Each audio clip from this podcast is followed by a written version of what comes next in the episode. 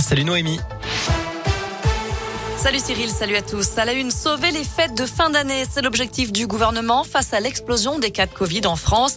De nouvelles mesures seront annoncées demain par Olivier Véran, le ministre de la Santé, qui tiendra un point presse dans la journée. Il devrait annoncer le renforcement des gestes barrières comme le port du masque en intérieur et en extérieur, l'accélération de la campagne de rappel vaccinal et le renforcement du pass sanitaire pour, je cite, mettre davantage de contraintes sur les non vaccinés que sur les vaccinés. Le gouvernement espère ne pas avoir à revenir à des jauges ou des confinements Gabriel Attal a confirmé que la situation sanitaire s'est fortement dégradée. 30 000 nouveaux cas enregistrés sur les dernières 24 heures. 20 000 en moyenne chaque jour. 6 000 classes sont désormais fermées pour cause de Covid. Karim Benzema condamné à un an de prison avec sursis, 75 000 euros d'amende. L'attaquant des Bleus a été reconnu coupable de complicité de chantage dans l'affaire de la sextape de Mathieu Valbuena. Les avocats de Karim Benzema ont immédiatement fait appel de cette décision.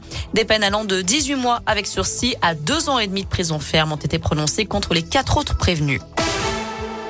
Elle était le symbole de tout un quartier à Saint-Etienne. La tour plein ciel de Montrénaud a été abattue il y a 10 ans jour pour jour, le 24 novembre 2011. Elle avait été construite en 1972, 18 étages, 64 mètres de haut. Elle était visible évidemment à des kilomètres à la ronde avec son château d'eau au sommet.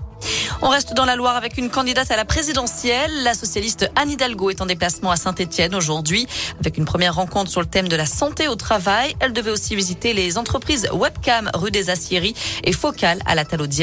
Il y aura également une réunion publique à 19h30 ce soir à la maison de quartier de Solor. D'après plusieurs médias, elle devrait également s'entretenir avec le maire de Saint-Etienne, Gaël Perdriau.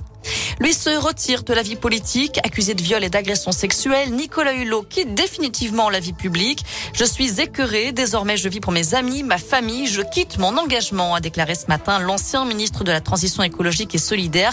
Il quitte également la présidence de sa fondation.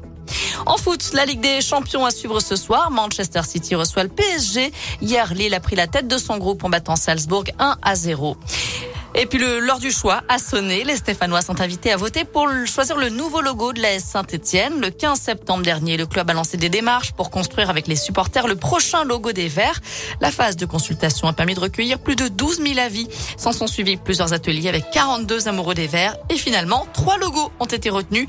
Vous pouvez les retrouver sur notre site internet et voter jusqu'à dimanche minuit pour élire celui que vous préférez. Voilà pour l'essentiel de l'actu. Côté météo, cet après-midi, on profite des derniers rayons du soleil. À partir de demain, ça devrait se gâter. Des nuages au réveil et des averses attendues partout, euh, partout l'après-midi, partout dans la région. Les températures pour aujourd'hui grimpent jusqu'à 8 degrés. En revanche, demain, on ne passera pas la barre des 6 degrés l'après-midi pour les maximales. Très bon après-midi à tous à l'écoute des Radioscope. Merci.